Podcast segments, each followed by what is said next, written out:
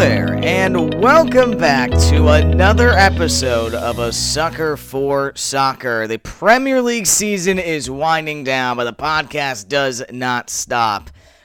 What a crazy week it was in terms of implications for the title race, for the top four race, as well as the relegation battle. All pivotal moments. Also, some transfer news, uh, something in the Champions League, a change in format there. I mean, there is a lot to cover on this week's episode. So, without further ado, let's get right down to business. And, you know, some we won't go through every single game in great detail. Um, uh, you know, we have Brentford against Southampton to start things off. You know, pretty ir- irrelevant game at this point between two mid-table teams. No offense to both sides, uh, but there are more important games. Uh, Pontus Jansson, Yoane Wissa, and Kristoffer Ajer getting on the score sheets. Easy times for Brentford. Good recovery after losing 3-0 to Manchester United. And they played on short rest too, so that's a bit more impressive. But yeah, easy day at the park for Brentford. I then had Burnley against Aston Villa. And, well, not great for Burnley. It's the first loss, I believe, uh, since Sean Dyche was sacked. So, first loss under Michael Jackson. No, uh, no, he's not reincarnated. It's it's a different Michael Jackson. Pretty common name. But again, easy day at the office for Villa as well on the road. Ings, Buendia, and Watkins all scoring. Uh, Cornet getting one back, uh, you know, late on, but that didn't matter that much in the end. But now let's get to a bigger story and that Chelsea's ownership issues have finally been solved. That is right. It's now the Todd Boehly era for Chelsea, no longer for Roman Abramovich. Of course, had to put the club up for sale in March uh, due to the whole Russia-Ukraine situation. So an American swoops in to buy the club for uh, 4.25 billion pounds.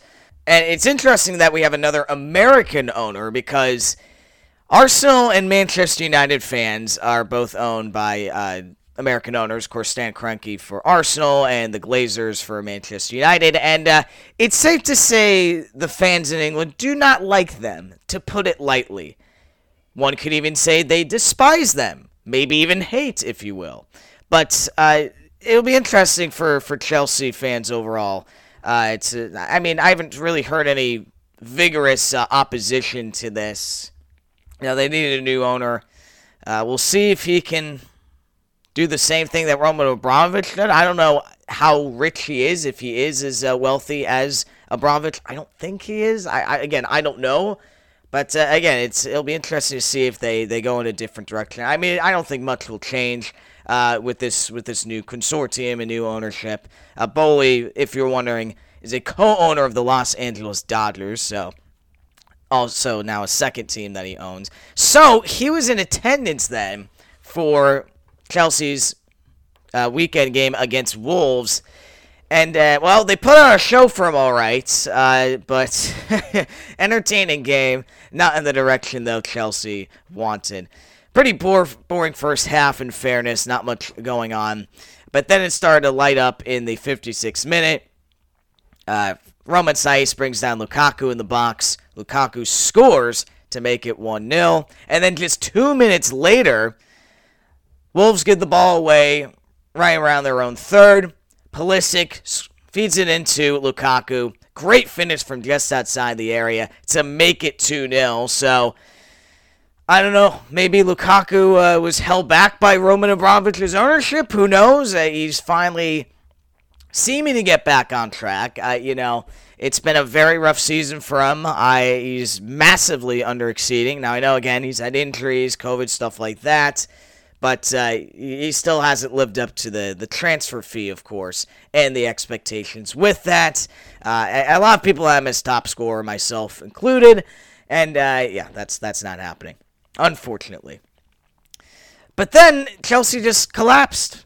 Final 11 minutes come around. Kovacic gives the ball away in the Wolves' half.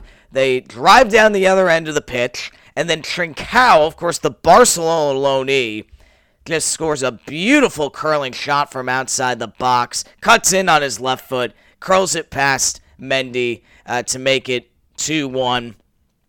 And then Wolves overloading the box in the 97th minute. They were just past the amount of uh, stoppage time given. Ball whipped into the area by Chiquinho, who set up the first goal as well to Trincao.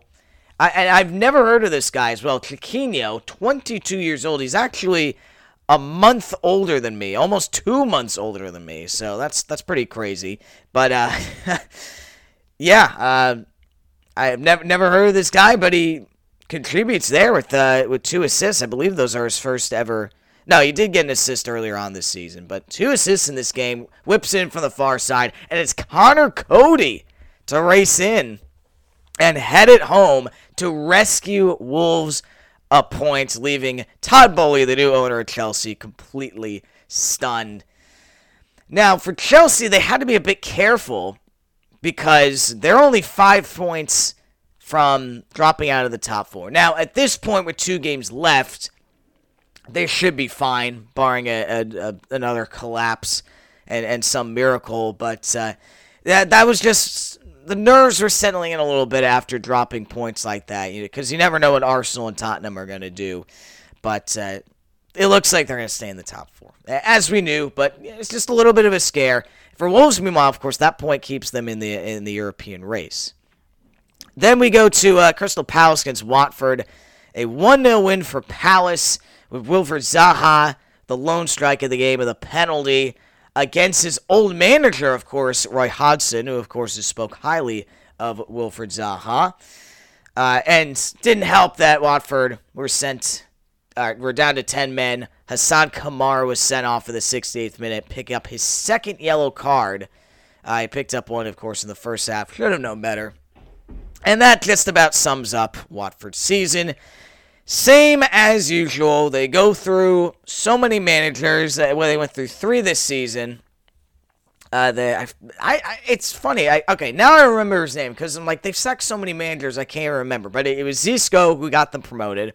Then was sacked in like October, November. Uh, Claudio Ranieri comes in. He only lasts a few months. Hodgson comes in. Again, had a very tough task to keep them up. Didn't do it. Again, that's not his fault. He is 74 years old after all, so he kind of came out of semi retirement. But maybe this will uh, fully retire him, uh, having to deal with just a just a chaotic club in Watford that just go through managers left and right. Again, unless there's new ownership, I mean, there's no end in sight for this. But again, they'll uh, again we'll see which players they keep. I I really don't think Ismaila Sarr is going to stay again. He did the last time Watford went down, and he's been, of course, invaluable to Watford even in this season and uh, and the season they got promoted. But I I think he's he's going to leave after this. I mean, it's the second time he's been relegated. He he is a Premier League quality player by far. Some of the bigger clubs could snatch him up. Uh, so I, I think I think his time is over at Watford, and it was only a matter of time, really, uh, for for him to to leave. But yeah, two, one. This is one relegation too many for Ismaila Sarr, and for some other players as well. We'll see uh, how that goes.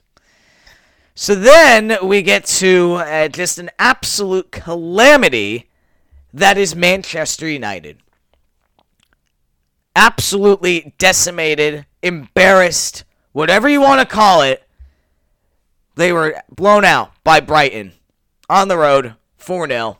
And with that loss, they cannot get into the Champions League. That's right, they are mathematically out of it. There is still a shot they finish in a Conference League spot should West Ham take over them.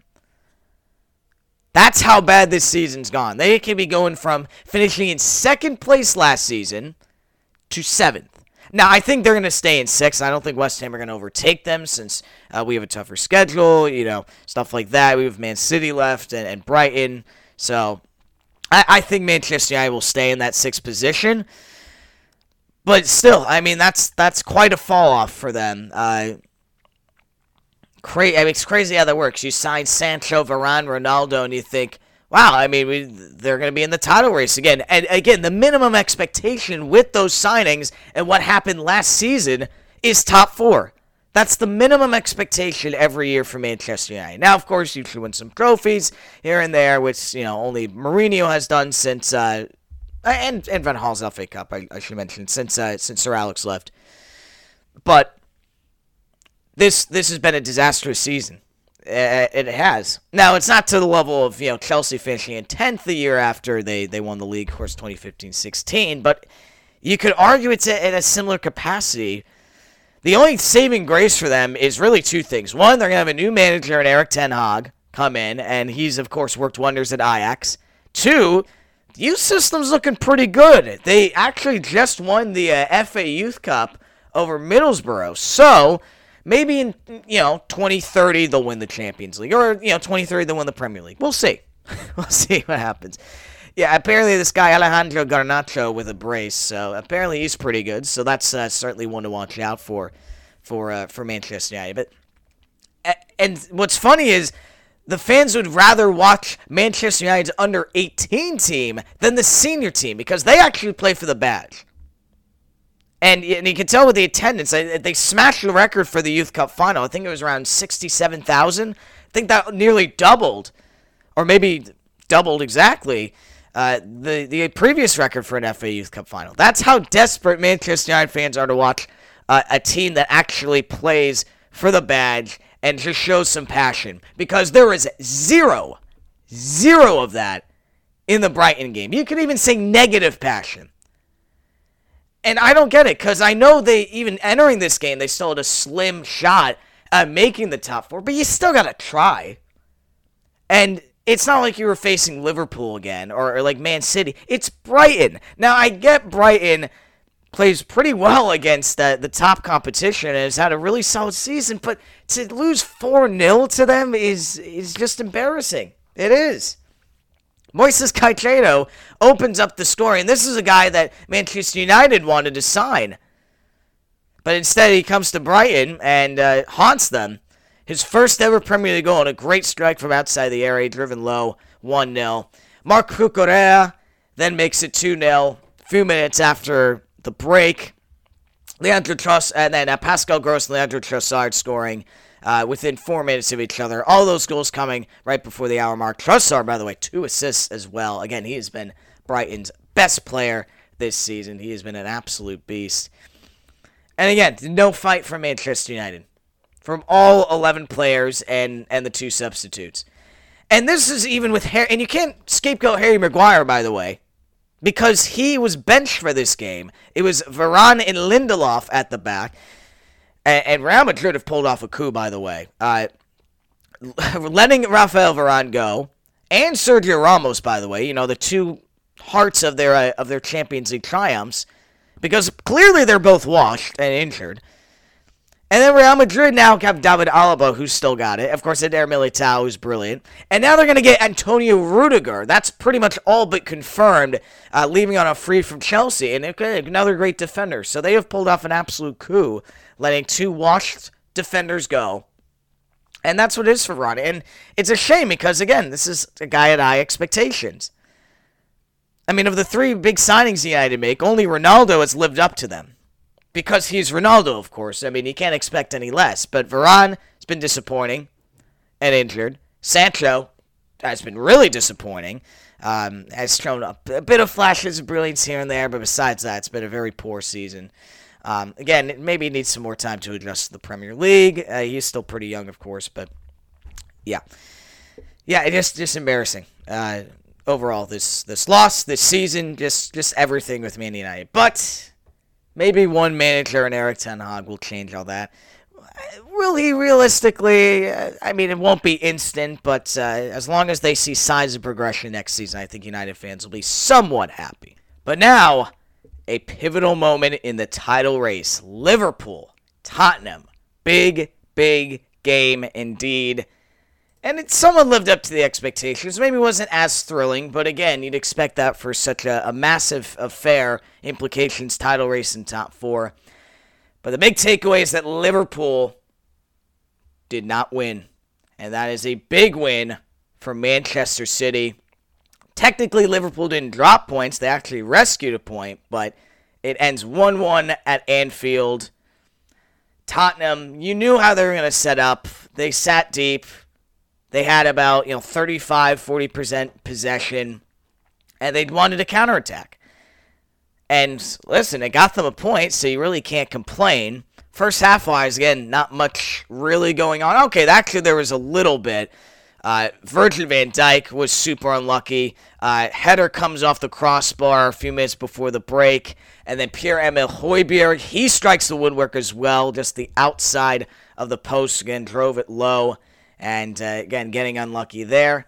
But both sides would find the back of the net in the second half, starting with Tottenham on the counterattack as you expected.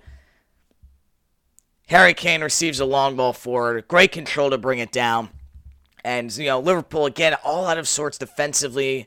Uh, Ryan Sessegnon just wide open on the left side. Again, Alexander Arnold does not track back in time.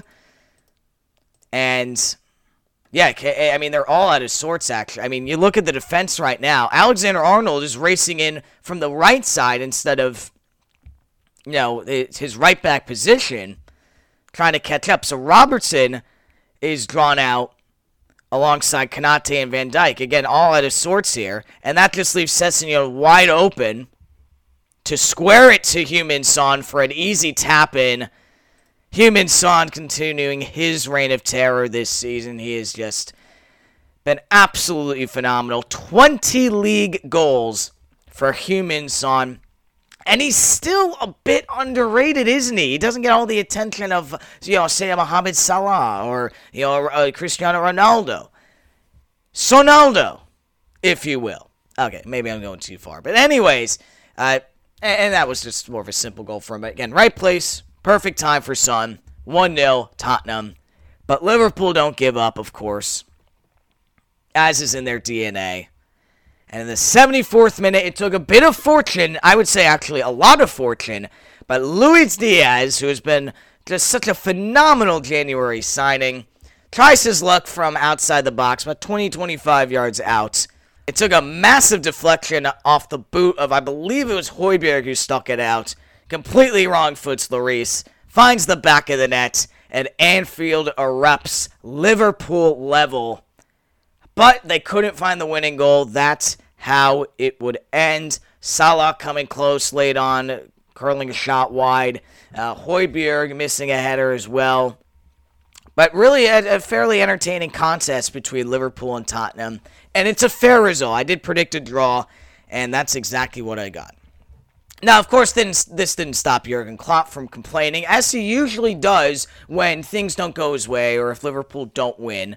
Uh, so it's been more rare this season, of course, since Liverpool have been winning a lot. But what is the excuse this time? Well, first off, this wasn't an excuse, but I mean, you know, he kind of berated Tottenham, just kind of patronizing them. He's like, you know, oh, they're world class, but yeah, they're still fifth. Yeah, really classy. First off, definitely not salty about the uh, about the loss, or no, about the draw. Excuse me. But then he criticized kind of the the kind of football uh, Tottenham played. You know, sitting deep, 34% possession. You know, my again, my problem with that is I didn't see Klopp complaining about this when Liverpool won against Everton when they completely parked the bus and sat back.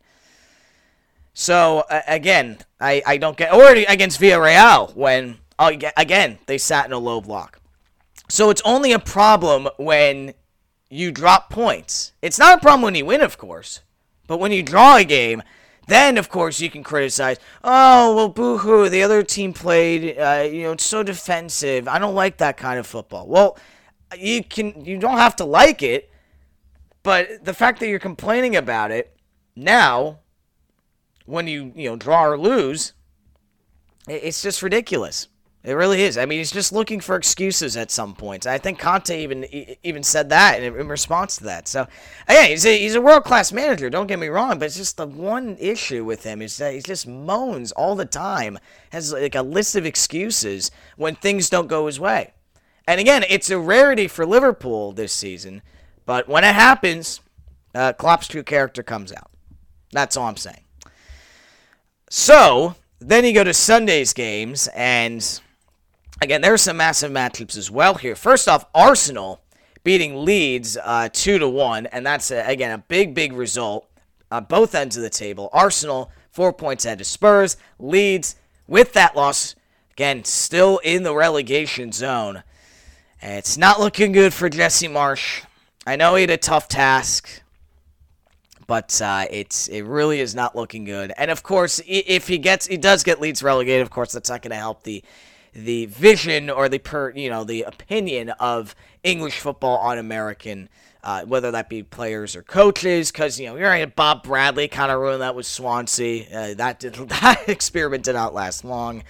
Uh, there's, of course, Chelsea fans even are still very critical of Pulisic over some other players just because he's American. Um, you know, you, you have to have a higher, you know, you're put to a higher expectation, apparently. You're under the microscope a lot more just because you're American. Uh, now, I'm not, I'm not calling them out for discrimination or anything, but um, it's kind of like that. Anyways, uh, Eddie Nketiah, this is on fire again. He scores two goals in the opening 10 minutes. I don't know what's gotten into him. I think he's scared that Arsenal are going to find a proper striker in the summer, which, again, they still should with Noah Aubameyang and Lacazette likely leaving. Again, they could call in Gabriel Jesus. Heavy link there. But Nketiah is saying, hold on a minute. I'm not just an EFL Cup guy. I could score in the Premier League too. So now he's got four goals in his last what, a few appearances. So now it's starting to heat up at just the right time. Or he's trying to get his transfer value up. Who knows? Anyways, uh, two goals in the opening 10 minutes. Then I don't know what Luke Ayling was thinking. 27th minute comes around. Uh, he gets a straight red card near the corner, slides in with two feet, studs up on Gabriel Martinelli, doesn't get the ball, could have seriously injured Martinelli. It's the easiest red card of the world. I it's just a baffling decision from Luke Ayling to do that. You should never do try and do that, slide in with two feet like that. Because you're always going to run the risk of, of, of getting a yellow and a red or a red card. I mean, it's completely reckless. And you cannot afford to do that when you're in a relegation battle. You've got to know better. Now, ironically, Leeds actually got one back in the second half through Diego Llorente. But again, they, they couldn't keep up with Arsenal. Again, the man advantage certainly helped. And Arsenal come away with all three points. And that leaves Leeds looking down the barrel of the championship, it looks like. So, yeah, not looking good for Leeds whatsoever. Uh, what it is looking good for is Everton as they beat Leicester City two to one. So again, a big result for them, and it looks like Frank Lampard's doing a okay for now. Again, only two points above Leeds. Now, I believe if they win their next match, they I, if they will be very good. I think they need to get I, four points from their next two games. Now, Everton still have uh, uh, Brentford, Crystal Palace, and Arsenal. So, not easy games by any stretch of the imagination, but certainly not the most difficult. I mean, the Brentford game is winnable. You never know what Brentford's going to do. Palace will be tough, but I, I could see them get a point. Arsenal yeah, they could they could shock them, but I think Arsenal just a better side. Uh, so it's looking it's looking good for Frankie's boys. Uh, and in this game, Vitaly Mykolenko, first off, six minutes in, just a beautiful, stunning, sensational, whatever you want to call it, a volley off of his left foot. Uh, just a fantastic goal. Rifles it past Schmeichel. Unstoppable. Probably the goal of the week, I'd say. But Leicester answered back with Patson Daka just five minutes later. But then Mason Holgate, right on the half hour mark, heads it in from close range, makes it 2 1, and Everton again shut things down for the last hour, and they hold on for a precious, precious three points. And again, they're playing that defensive style. They just let Leicester City have the possession. Everton sit back, hit them on the counter, and they get the job done. I mean, they only had 34% possession. Now you're not seeing. I'm. I'm just gonna say you're not seeing Brendan Rodgers complain about that like Jurgen Klopp does. But again, that's that's that's just an observation. Anyways, uh, and, and again, for all intents and purposes, obviously Klopp is a better manager than Brendan Rodgers. I'm not being anti-Klopp here. But anyways, uh, we'll just quickly move on to West Ham against Norwich. Yeah, easy win for West Ham. 4 0 against the North side that were already down. So, again, what else would you expect? Said Benrahma netting a brace. Bowen with another two assists. Antonio scoring, and then Lanzini converting a penalty. So, again, easy pickings for West Ham. And, of course, keeps them alive uh, for the Europa League race. Can still finish above Man United. You look at the table. Now, the thing is, I, I still don't think it's going to happen. Just going back to this, they have one game in hand on Man United, three points behind. They have a far superior goal difference, so that won't be the issue if they if they finish level on points. But I, you know, with West Ham's last two games against uh, Man City and pa- Brighton, I don't think we're going to beat City because they are cruising to the league, to the league title right now, and we'll get to that in a moment. And then Brighton we historically struggle with, so that will be at the most a point. And Man United, I think, have Crystal Palace left, so, you know, even if they do lose that game, I think they'll still finish in sixth. So it looks like West Ham are destined for the Conference League, which, again, it's been a great season. Can't complain about that. A great run in the semi in the Europa League. Uh, great run in the EFL Cup as well. FA Cup could have been a little better, but uh, I can't complain, especially with a paper thin squad. But again, reinforcements are desperately needed in the summer, and hopefully Declan Rice stays. But I think I think that is going to happen at least for the summer. But now we get to Man City against Newcastle. So the Oil Clasico, as it has now been dubbed, uh, since Newcastle's takeover. So Liverpool, after dropping points in the title race, praying for Newcastle, please at least draw with Manchester City. At the very least, do that. Not only did they lose, they got absolutely smoked. And I called this, by the way. I called it. Because I knew that Manchester City were going to be pissed. They had to take out their frustration after absolutely bottling a chance to go into the Champions League final against Real Madrid. So they channeled all that anger, all that frustration, and let it out and absolutely smacked Newcastle United at the Etihad. Raheem Sterling nets a brace. Laporte, Rodri, Phil Foden all on the score sheet. They also they scored from a couple set pieces as well. So everything going right from Man City. Open play, set pieces, doesn't matter. Again, the one thing for Newcastle, as I expected, they can beat the teams around them now with the, the reinforced squad below them, but above them, it's, it's still a struggle. There's still a significant gap. But again, over time and with the takeover, the more they spend, you know, the more they'll likely catch up to the other clubs. But again, that might take, you know, five, ten years. We'll see. So yeah, Man City cruising. Nothing really new there. Going back to the title race itself, Liverpool against Aston Villa. Now, Steven Gerrard, I thought was going to roll over, honestly, and just let Liverpool have this. But you tell even before the match, that uh, he wasn't going to roll over. He's, I think he was asked, to you know, about the 7-2 win that Villa had last season over Liverpool. He said, I wouldn't mind that. So I'm like, oh, okay. So, the, so they are actually going to try. And then you go to the game itself, and Villa are, are already 1-0 up inside three minutes. You're like, oh, okay. They're not messing about. They're, they're taking this pretty seriously. They want to knock out Liverpool of the of the title race. And a loss here – even a draw, if we're being honest, I think would have would have been toast for Liverpool. But they survived. They came back three minutes after Douglas Luiz scored. Bit of a mix-up in the area. It was eventually uh, poked in by Joel Matip. And then the 65th minute comes around, and it's Sadio Mane delivers the winner. Is a brilliant ball through from Luis Diaz again has, honestly, I don't want to say carried Liverpool, but he has just reinvigorated them. Mane scores his 15th goal of the season, the Prem. The only bad news was that Fabinho was taken off uh, at the half hour mark due to an injury. So, again, we'll see how that comes into play, not only in this competition, but also for the FA Cup final this weekend, as well as, of course, the Champions League final. Is Fabinho going to be out? Uh, for that game. But uh, again, just to give it an injury update on him, it was a hamstring injury. He's definitely going to be out for the FA Cup final, of course. But again, they, they can easily replace him for that game. And the Champions League final is the biggest one where they need Fabinho, and it looks like he will be back for that game. Uh, that's at least what Jurgen Klopp has said, so we'll see if we can we can trust his word with that. Um, of course, he's no doctor, but I guess that's of course what you know the Liverpool doctors are telling him and whatnot. So that's not the worst case scenario, but certainly not ideal for Liverpool. They they want him, of course, for that FA Cup final. They can still do uh, the quadruple.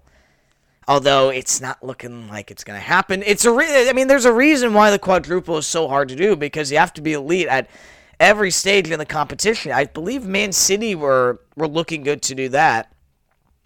Was a couple seasons ago. I mean, they nearly did. They got the domestic trouble, of course, in 2018-19, but of course couldn't get done the Champions League. What else is new for, for Man City?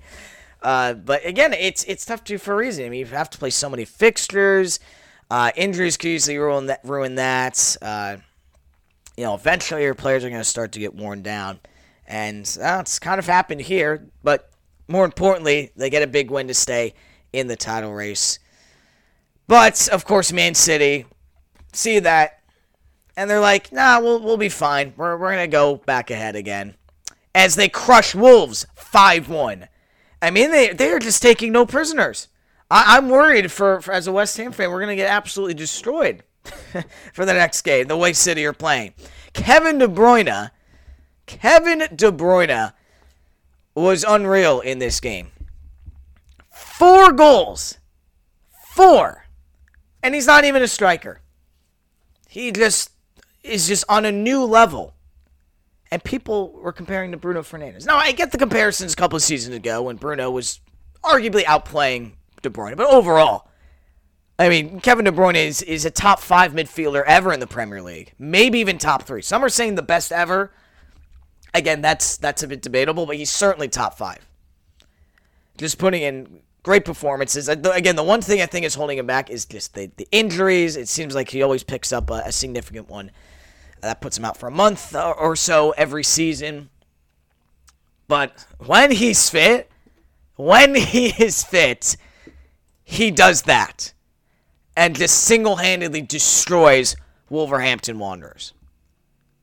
I mean, it's just crazy. It is crazy stuff. So Man City have now surpassed Liverpool in goal difference with all these big wins. I mean, it, it was a month ago, right? You know, right before the, the Liverpool Man City game, where Liverpool had, I think, a plus one or a plus two goal for differential. City have a plus seven over Liverpool right now. So even if City loses one of their next two games, whether that be against West Ham or against Aston Villa, which again, I doubt any of those happen. But even if they lose one of them, and, and Liverpool, of course, wins out, Liverpool would have to again destroy Southampton and Wolves, which again is possible with the, you know their lethal front three, but again, it's just another mountain to climb. So I think Liverpool are. I don't want to say completely out of the tie race because it's it ain't over till it's over, as Yogi Berra says. But I mean, the way Man City are playing right now, just unstoppable there doesn't seem to be a clear path for Liverpool to the title. But hey, you can still win the FA Cup and the Champions League, so you, will win a treble. I wouldn't call it the trouble of winning, of course, your domestic cup, your domestic league, and the you know the Champions League, but it's a trouble nevertheless. So, you know, there's still that to be played. Now, a couple other things before we move on from Man City. Just a couple news items regarding them. I, I should be fair uh, and, and criticize other managers for their uh, for their press conferences. I've done that a lot with uh, Jurgen Klopp, but Pep Guardiola did did the same thing. For you know, he kind of had Liverpool in the mind after the uh, the Newcastle game. Well, not kind of. He he did. It, it seemed it was it was kind of rent free on him, just just a little bit.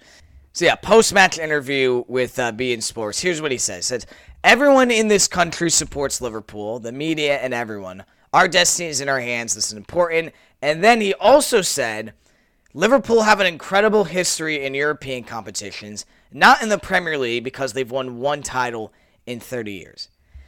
Now, technically, he's not wrong for the second part. He is speaking facts, but I mean, you gotta have some self awareness that Manchester City have never won the Champions League. And it seems like they, they will never until that some curse is lifted off this club. So he's I mean again he's factually right there, but again it, it just comes off as you know pretty salty. You know Liverpool's living rent free. The first part is interesting. Now there's a debate to be had there. Now of course.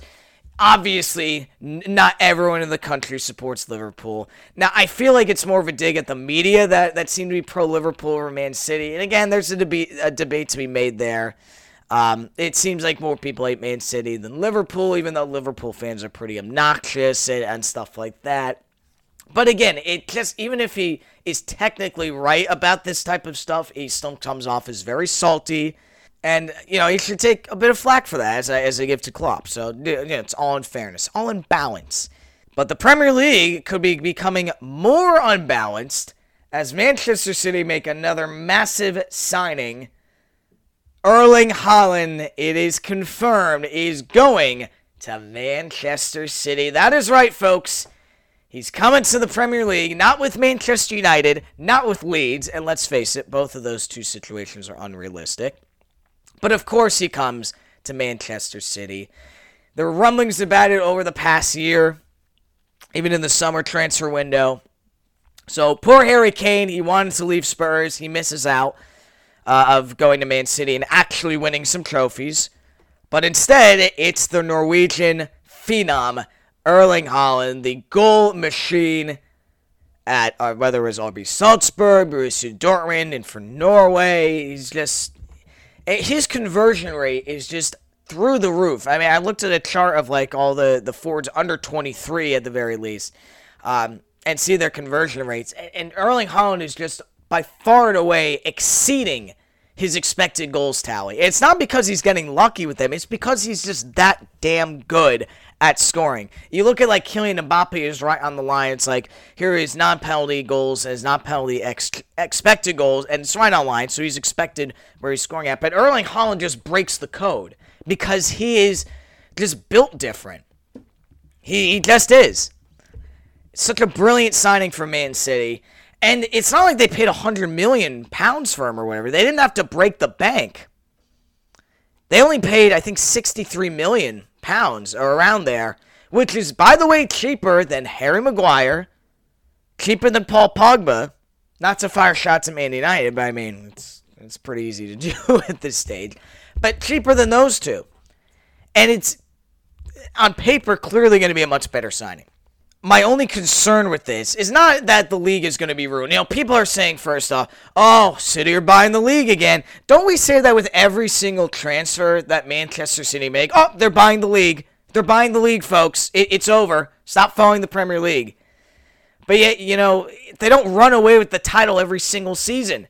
Case in point, this season, they cannot afford to slip up with a with a surge at Liverpool side.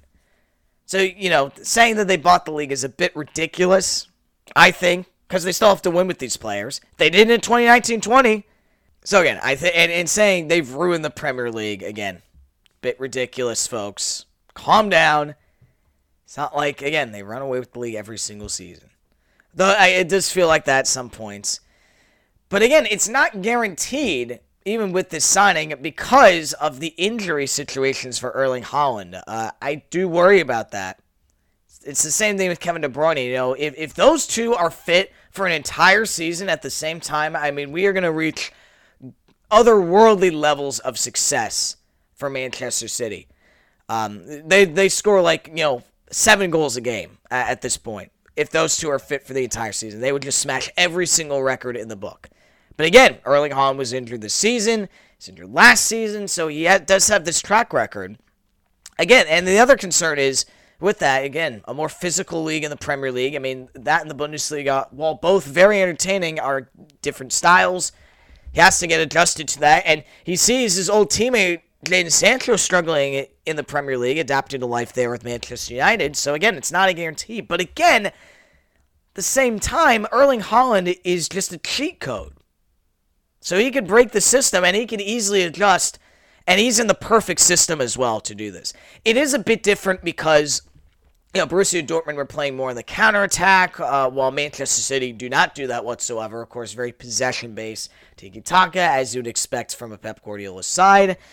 So, in that sort of sense, it's a bit different. But again, with the players he's surrounded by, can just slot up front and just poach all day. Not only that, of course, he's not just a poacher, obviously great, you know, a great finisher, but you know, he's he can be helpful in link up play as well, dropping deeper. He can even drift out to the, the left side as well. Involve some play, you know, make all these mazy runs uh, to create some space and get him behind the defense. And again, he's in the perfect system to do that with such creative players like Phil Foden and Kevin De Bruyne, and Bernardo Silva. I mean, it is tantalizing for Manchester City. Now, this might be a guarantee for the Premier League, but again, even with this signing, I, is it a guarantee for the Champions League?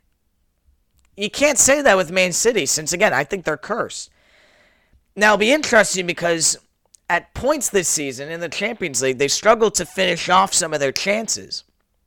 Believe it or not, they could have won the first leg against Real Madrid 6 to 3 had they converted. They had like two easy chances in the first half. I think that the tie would have been put to bed right then and there, and they wouldn't have to worry about, or at least for the most part, wouldn't have to worry about an utter collapse in the second leg. But if Erling Haaland was there for the first leg of the Champions League semifinal, would I, I think I honestly think Man City would have wrapped up the tie right then and there and have gone on to the final. So maybe it solves some of their problems. And I shouldn't say it's they have any problems with scoring because even without a striker, they don't have any issues scoring. I mean, they're the highest scoring team in the Premier League, as we've seen the past few games. They've scored 94 goals, so they're probably going to reach 100 goals this season.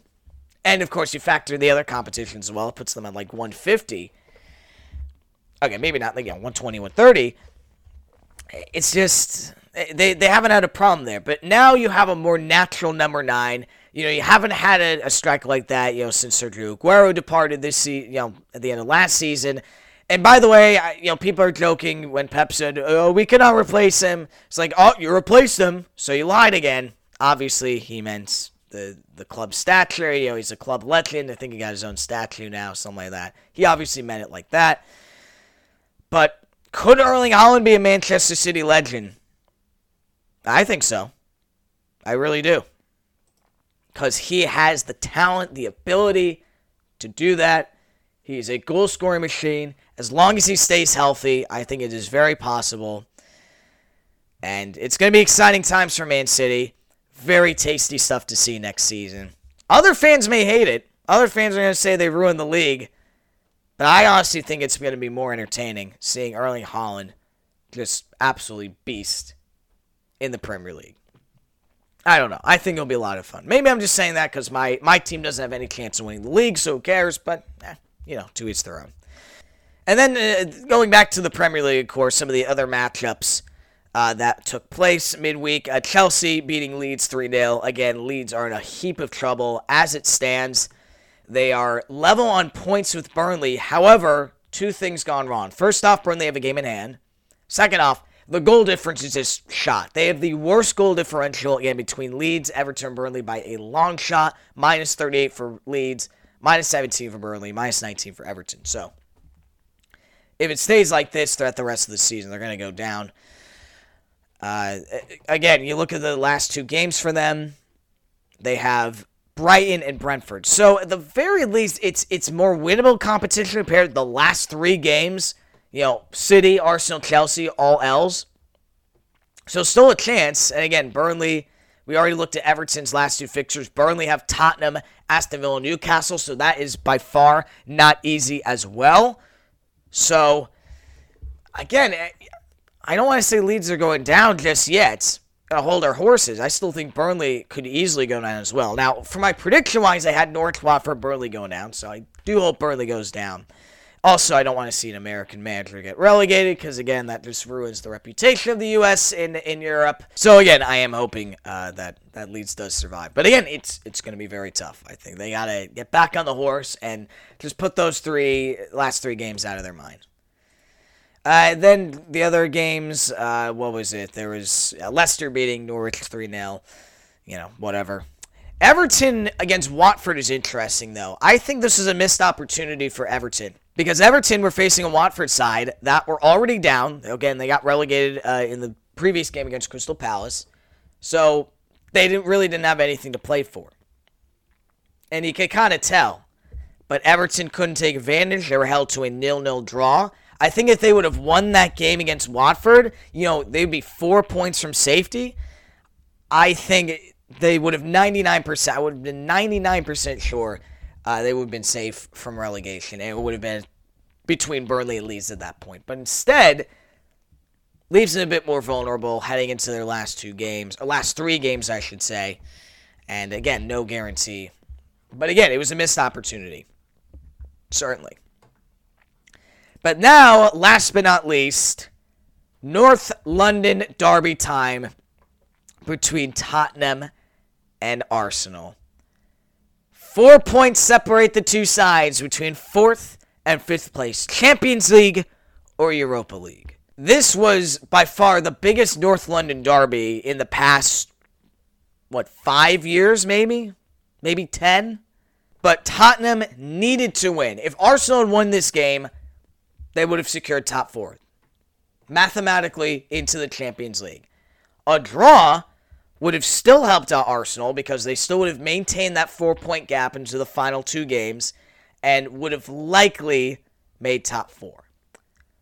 But instead, it is Tottenham Hotspur who reverse roles against Arsenal because now the Gunners appear to be the bottle jobs as they lose 3 0. And not only that, Tottenham has a better goal differential. So if they end level on points, Tottenham's going to have the advantage.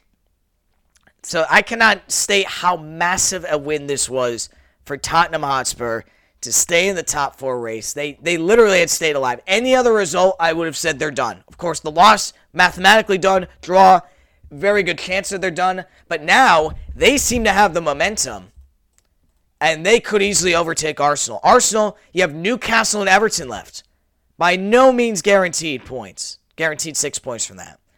Now you can Tottenham, meanwhile, have Burnley and Norwich. Now I will say they they did lose to Burnley earlier this this season, but and, and Burnley of course still have a lot to fight for, so that by no means is guaranteed. But at the same time, you still think Tottenham are going to win that. But then again, it is Tottenham after all, so you can't expect anything from them, or you can't predict anything from them. And then the final day they're at Norwich again. They should they should win that but it's looking like Tottenham have the upper hand on the Gunners. It really does. So let's get to the match itself. How did Arsenal collapse against their North London rivals? Well, we start in the 22nd minute. A bit of controversy as Heung-min Son was brought down in the box by Cedric Soares. pretty much collides with him. Now, you could argue it was a bit of a soft penalty, but Cedric doesn't make an attempt at the ball, I think, so referee is right to give a penalty. And again, they would have had to have some concrete evidence to overturn that and see that there's a clear and obvious uh, error. But instead, it's a penalty. Harry Kane converts it to make it 1 0. 11 minutes later, and Rob Holding it makes an absolutely boneheaded decision. A man who is already on a yellow card stopped the run of Heung-min Son. Eric Dier tried to play it to him through a long ball. He elbows Son in the face, and it just, it's just a baffling decision for Rob Holding to do. It's a clear second yellow card. He again, he clearly impedes the path of Heung-min Son by fouling him before he could even get close to the long ball. Using his elbow to the face as well is completely reckless. It is just such a stupid thing to do for Rob Holding in such a critical game for Arsenal. It just does not make any sense to do that. And that's been the one thing that has plagued Mikel Arteta's time at Arsenal more than anything else is discipline. We've seen it with Granit Xhaka. We've seen it now with Rob Holding. Every time it seems like Arsenal have these type of big games, stuff like this happens where players just lose their heads and, and just do stupid things like that. And that could cost Arsenal a top four spot, that sending off. It really could. I don't want to blame it on one player, but Arsenal could have easily gotten back into this game with, with 11 men. Because instead, what happens is that Kane scores off of a corner kick. They use the man advantage perfectly. It was a great delivery by Son. Bentancur gets ahead to it, heads it to the back post where Kane is there to, to dive a to dive in with a header. Eddie Nketiah was caught sleeping there. He's trying to mark him, but yeah, can't completely blame him since he is a, a, striker after all. He doesn't have to defend much, but still pretty poor from Arsenal. And then just two minutes into the second half, Harry Kane was dispossessed, but it wasn't cleared out all the way out of the box. It falls to Heung-min races in to score number 21 on the season, and again, he's keeping the Golden Boot race very, very interesting indeed. He's now, I think, one behind uh, Mohamed Salah. So he's he's keeping up with him. Fair play to him. He is one behind him, so he could easily overtake Salah there. But he won't care about that. All he cares about is that Tottenham get a crucial, crucial win against Arsenal, against 10 men Arsenal, who, again, at the worst time possible, just completely bottle it. Now, it's not finished yet, of course. Arsenal are still one point ahead of Tottenham. So this is not the end of the world by any means necessary. But it has made the task for a top four finish that much more difficult. They could have ended it right here at Tottenham Hotspur Stadium with a win, and honestly, even a draw would have would have ended in my eyes. But instead, Rob Holding decides to pick up t- two yellow cards in the span of seven minutes, and the second one, I don't know what he's thinking, elbowing Heung-min Son in the face. And I don't know why Mikel Arteta, by the way, was complaining post match. He said, Oh, you know, if I speak on what I actually think, I'm going to get suspended for six months. First off, buddy, you're not Jose Mourinho. You win one FA Cup. So what? You're, you're. I mean, you can't even use the type of those type of lines that Jose does. So back off. Second off, what is there to complain about? Maybe the penalty was, you know, was a bit iffy, but uh, again, a little harsh, but I think still the right decision. The sending off was completely justified. So what what else do you want? Uh, what more do you want from that? Do you think it's okay for your players to be elbowing others in the face? If the reverse thing happened and there wasn't a sending off, you'd be just as furious. I don't, I, I don't know what is it with Premier League managers. Him, uh, Pep, you know, Klopp, even Jose in the past. Yeah, things don't go their way. You know, the excuses start to happen, and you know stuff like that happens. I don't know. But I, I, and again, I get it. You know, you're frustrated and, and stuff like that. And, you know, post match, you know, it's the first thing that comes to your mind. You know, saying stuff like that. But it's still a bit ridiculous and not immune to criticism. So to finish off this week's episode, we'll talk about the Champions League and a new format that came around. Now there was rumblings about it after the whole Super League debacle, and this isn't as extreme as what was originally proposed. So here's what's going to happen 2024 25 campaign. Group stages are no longer the case. I guess that is extreme in itself, but people are acting like, you know, everything's changed about this competition, that, you know, UEFA ruined soccer. And again, they didn't. I think people are, are mad about this right now, but uh, over time, they're going to get used to it and they won't complain anymore. Now, I personally think it, you know, if it ain't broke, don't fix it. But I do understand that UEFA, you have to understand that UEFA is a cash grabbing and it's a business. So, of course, they want to play more games. And that's exactly what they do here. So, instead of 125 matches overall, there's going to be 189.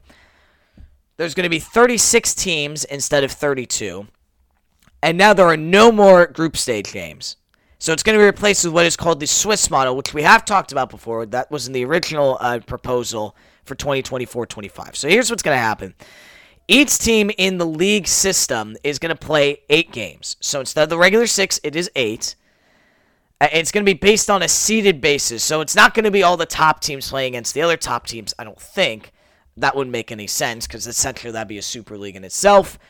Uh, so I don't know how that's going to work, but there's just going to be eight league games. Now, I can see that being a bit unfair because, you know, teams could get easier uh, opponents than others. But the good news, I guess, is that, you know, it's not like the top eight teams, it's just going to be them into the quarterfinals. Top eight teams do go into the round of 16. The teams 9th through 24th go into a two legged knockout stage. So it's kind of the preliminary to the round of 16 that we see in the uh, that we've actually seen now in the Europa League and the Europa Conference League this season. Um, where 9 through 24 play against each other. I would assume it's 9th place is 24th, 10th place is 23rd, and so on. So, again, those are 16 teams playing for the additional 8 spots in the round of 16. And then, obviously, the bottom 8 teams will be eliminated. So, that'll be that'll be very interesting to see. I Again, I you know, people may hate on it, but you know, this this could be really interesting. I think I can see it being uh, again. I can see it being unfair to teams that supposedly had easier, you know, league seedings or league opponents. But again, we see that in the group stage as well. You know, you always, you always complain about Man City getting the easy group or something like that. It's not really going to change in this in this scenario, is it? So again, it's not like they solved anything. But then, again, people will say, well, well, why change it if nothing is broken? Again, they all they they broke, they'll fix it, which is what I think. But again, I I'll, we'll give it a chance. And again, it's not it's not going to happen until 2024, 25. So we still get two more seasons of the regular, good old fashioned Champions League, and then we get this whole Swiss model. But again, after the whole you know league stage thing, it's really back to normal. You go to a round of 16, you quarterfinal, semifinal, final, you know, normal stuff. It's just the group stage is replaced with uh, with this league system, and we'll see how that goes. What's also interesting is that there's going to be two extra places for the best two nations in Europe. So right now, it'll be England and Netherlands. So I believe that would mean that the fifth best team in England would get into the Champions League. So we wouldn't be having the top four debate. It would be a top five debate. And the other team is is the Netherlands. So we could see another Dutch team in, which would be pretty cool. So uh, again, we'll worry about that when we get closer to 2024 25. Some fans are saying it's the end of soccer, you know, and, and comparing it to the, the European Super League. Come on. This is not this is not the same as the European Super League whatsoever. That is a closed system of 12 teams, be the same thing every single year. Here in this in this Swiss model, you're still getting new teams into the Champions League, just like old times. Again, it's just in a different format. And again, I don't know how the, the league system, how the seeded system is going to work. So I, to have to look into that more and see if that's, you know, does that favor the big teams? But then again, the, the group stage situation also favors the big teams as well with the whole pots you know, pot one, two, three, and four. So it's kind of the same thing. But I don't know. I, I still think it'd be interesting to see. Uh, let me know what you guys think. Uh, but, you know, it's not the end of the world. It's not the Super League 2.0. Stop it. Get some help.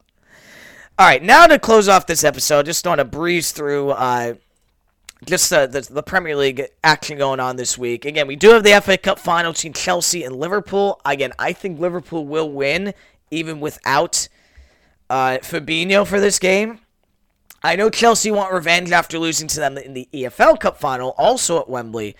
But I, I don't know. I, i am just going to give Liverpool the edge because they, they are hungry for a quadruple. And they can at the very least get uh, another domestic trophy. But in terms of the Premier League, still some big matchups. It's pretty much all of the games uh, leading up to Sunday uh, Championship Sunday that are going to be playing this week. So you have Tottenham against Burnley, Villa against Palace, Leeds Brighton, Watford Leicester, West Ham Man City, Wolves Norwich, Spurs Burnley's at 7, the rest are at 9, and then Everton Brentford at 11:30. No games on Saturday, of course. So those are the Sunday games. Saturday is obviously the FA Cup final, so they don't want to conflict anything there. Monday is Arsenal against New, uh, Newcastle against Arsenal at 3 o'clock. Tuesday, Southampton, Liverpool at 245. Thursday, Everton, Palace at 245. Villa, Burnley at 3. Chelsea, Leicester at 3. Now, what's interesting is that Liverpool, you know, the teams playing midweek, like Liverpool on Tuesday, Everton on Thursday, who are in some massive, and Burnley on Thursday, have some massive implications, are going to be on short rest for Sunday, especially Everton and Burnley for Sunday's games. At the very least, they'll be evenly matched in terms of short rest when Everton play Arsenal and Burnley play Newcastle, but just something to keep in mind. See if that factors in at all. But that is going to do it for this week's episode. Again, thank you so much for tuning in, and I will see you next time.